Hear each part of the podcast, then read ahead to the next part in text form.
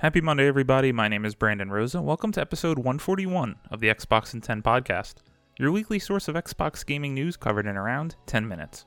Every Monday, this podcast covers new game releases, the previous week's gaming news, and we all learn an Xbox related fun fact together. This show is on YouTube and podcast services around the world, so please subscribe on your favorite and leave a review. Xboxin10.com, no numbers, is your quick source for links to all of our podcast destinations and social media profiles, which you can follow at Xboxin10. To start, let's talk game releases. It is February, and it is a huge game for game releases. The big games out last week included Life is Strange Remastered Collection and Dying Light 2 Stay Human. The games coming out this week include OlliOlli World, Far Cry 6 Joseph Collapse, El Gancho, Kung Fu Kickball, Breakout Recharged, Power Slave Exhumed, Edge of Eternity, Rise of the Third Power, Nape Retroverse Collection, Crossfire X, Ziggurat 2, Ammo Pigs Cocked and Loaded, Spirit Roots, Oddworld, Stranger's Wrath HD, and Unbound Worlds Apart. A plethora of new games are coming soon and are out now on Xbox Game Pass. These games are as followed. Available on cloud and console, you can play Contrast. On cloud console and PC, Dreamscaper. Cloud console and PC, Telling Lies. On February 10th, you can play Besiege on cloud console and PC. Also on February 10th, you can play the following Crossfire X on console, Edge of Eternity and Skull the Hero Slayer on cloud console and PC, and The Last Kids on Earth and the Staff of Doom. On February 14th, you can play the following two games on Cloud Console and PC, you can pick up Ark Ultimate Survivor Edition and Infernax. Now, on to last week's biggest news stories, and we have seven to cover this week. Number 1 Bungie new games in development will not become PlayStation exclusives. Matt Kim at IGN writes Sony has announced that it will acquire Bungie for 3.6 billion. As with many of these blockbuster acquisitions, there are questions regarding what this means for the future of that studio when it comes to exclusives. According to Bungie, future games in development will not become PlayStation exclusives. Following news of the acquisition, Bungie released a Q&A addressing some common questions players and fans might have for the future of the company. One of the big questions is whether Bungie's future games currently in development will become PlayStation exclusives, to which Bungie responds flatly, no. Quote, no, we want the worlds we are creating to extend to anywhere people play games. We will continue to be self published, creatively independent, and we will continue to drive one unified Bungie community. End quote. Bungie is currently developing a new franchise. Last we heard, the studio is hoping to become a multi franchise company by 2025, meaning Bungie is aiming to have at least one new franchise to go alongside Destiny 2, which the studio continues to develop. Destiny 2, for that matter, will also remain multi platform, and Bungie released a roadmap detailing the future of the franchise after Sony's acquisition. The studio recently expanded its HQ with plans to tell new stories in the Destiny universe and create entirely new worlds to be announced IPs.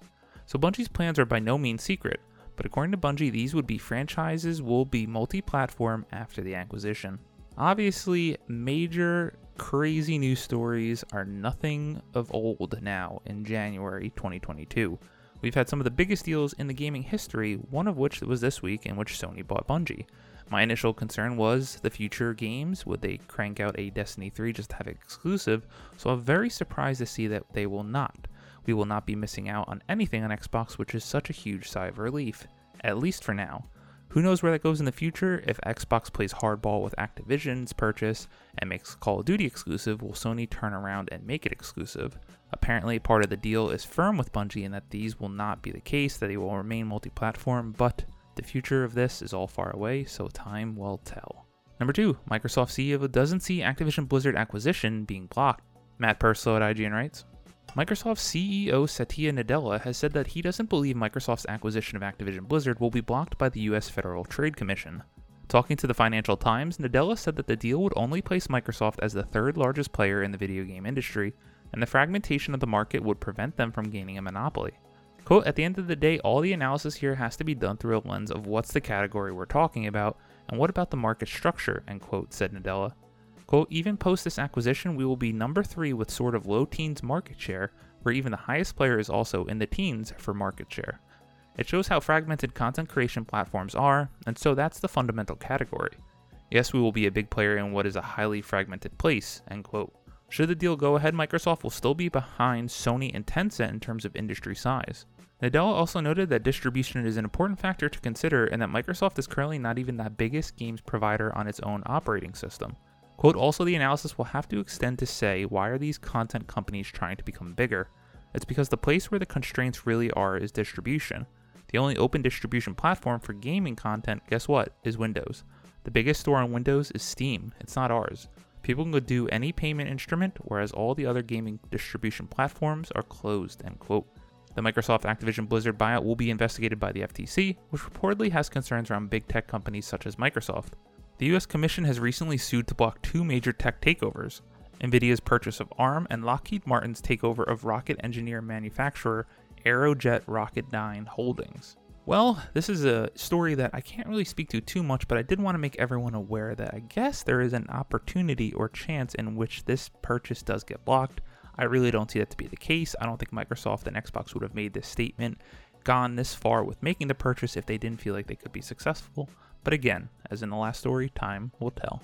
Number 3. Double Fine head Tim Schafer says its next game won't be a sequel or adaptation. Ted Litchfield at PC Gamer writes Double Fine studio head Tim Schafer recently gave an interview to IGN's Ryan McCaffrey, fresh on the heels of Psychonauts 2 winning Game of the Year and Schafer himself receiving the Andrew Yoon Legend Award at the 2022 New York Game Awards. In the interview, Schafer provided some insight into the course of his career, Double Fine and its relationship with Microsoft, and what's next for the studio. Schafer strongly emphasized that Double Fine's next project or phase of projects would be completely original ideas as opposed to any sequels or adaptations of pre existing properties. Quote, our first big follow up is to a big story with Psychonauts 2, end quote, he explained. Quote, I think it leads me to want to do new original stuff, end quote. Schafer was firm on that point even with the temptation of having his revenge on 90s adventure game giant and LucasArts rival Sierra by taking over their King's Quest series now owned by Microsoft. So I really enjoyed my time with Psychonauts 1. I got to the very end and then got distracted with life stuff. I'm very intrigued to finally check out Psychonauts 2. It's good to see them getting more awards, and I wanted to highlight the story because a lot of people have been pegging Double Fine to try and bring back Banjo Kazooie. Seeing how creative Tim Schafer and that mind is, I am personally a fan of them trying for something new. So let's see what that's all about, and we should probably find out about it at least next year. Number 4, Infinity Ward is developing Call of Duty 2022. Matt Kim at IGN writes, a new year means a new Call of Duty, and this year's entry will be developed by Infinity Ward. To maintain Call of Duty's annual release cycle, Activision rotates development across three developers Infinity Ward, Treyarch, and Sledgehammer, with other studios lending support. Infinity Ward is once again up to bat, having previously developed 2019's Call of Duty Modern Warfare as the ongoing Call of Duty Warzone. Infinity Ward's official Twitter account confirmed the news by tweeting that a new generation of Call of Duty is coming soon, along with the words, Stay Frosty. This could mean that Infinity Ward is working on a sequel in the Modern Warfare series, given the 2019 reboot was met with positive reviews and commercial success. Leaks previously suggested that the next Call of Duty is indeed a Modern Warfare sequel, and that 11 studios are hard at work on it. As far as features and storylines, Activision is keeping those under wraps. In the latest financials, Activision simply says that Infinity Ward is, quote, working on the most ambitious plan in franchise history with industry leading innovation and a broadly appealing franchise setting, end quote.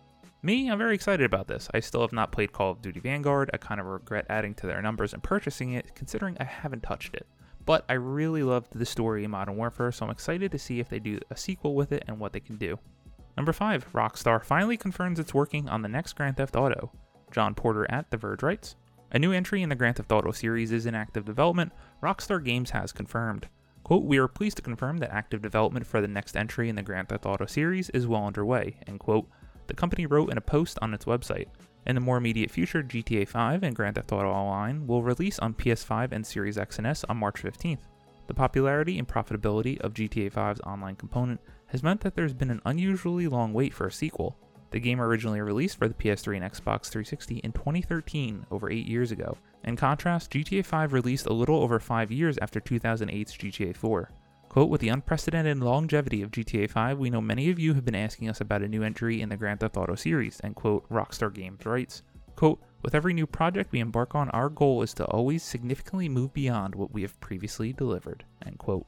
Surprise, not surprise, they're working on the next entry. We shall probably not see this game for at least another year, considering this huge success of Grand Theft Auto 5 and GTA Online.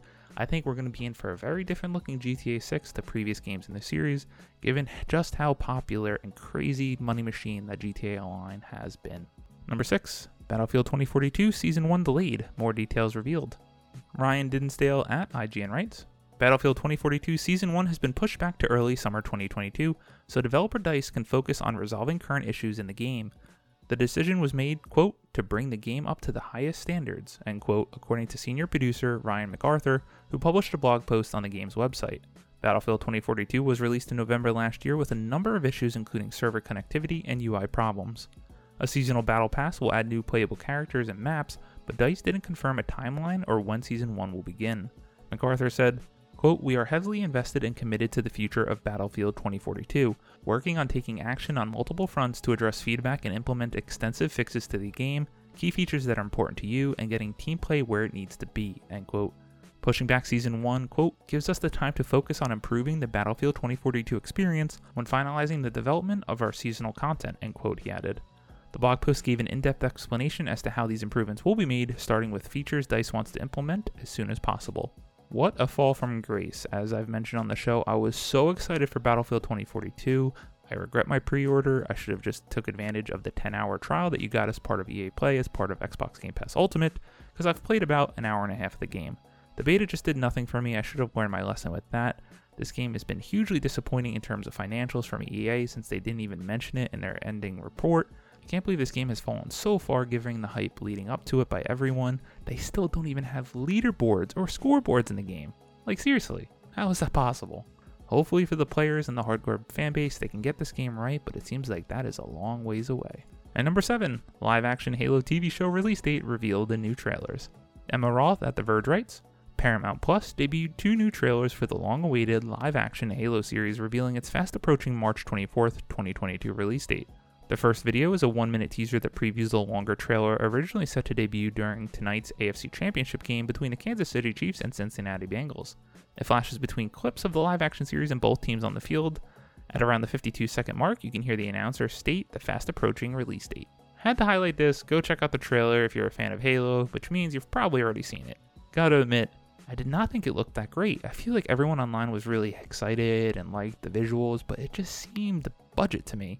I understand what we're working with in this series. I'm obviously going to watch it as soon as it launches on March 24th, but I'm not excited. Hopefully, I'm pleasantly surprised as my expectations are quite low now.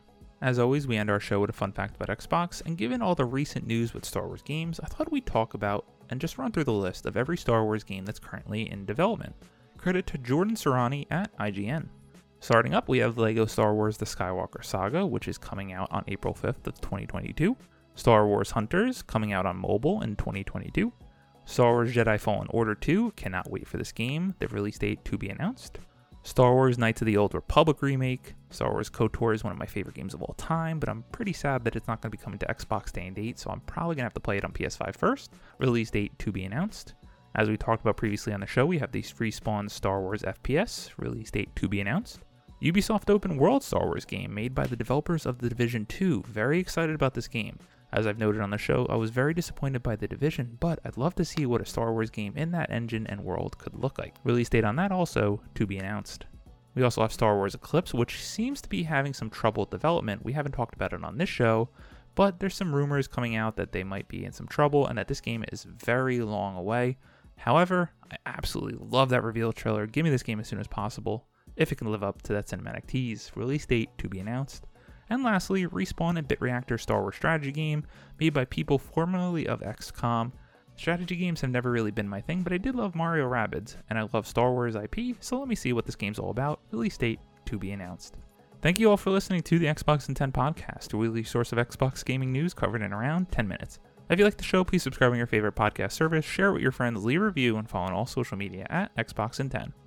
This past week I've had no time to play games, but I'm recording this before two of my friends come over for the weekend. We're going to be bouncing around a couple different platforms, so we'll see what we get our hands on.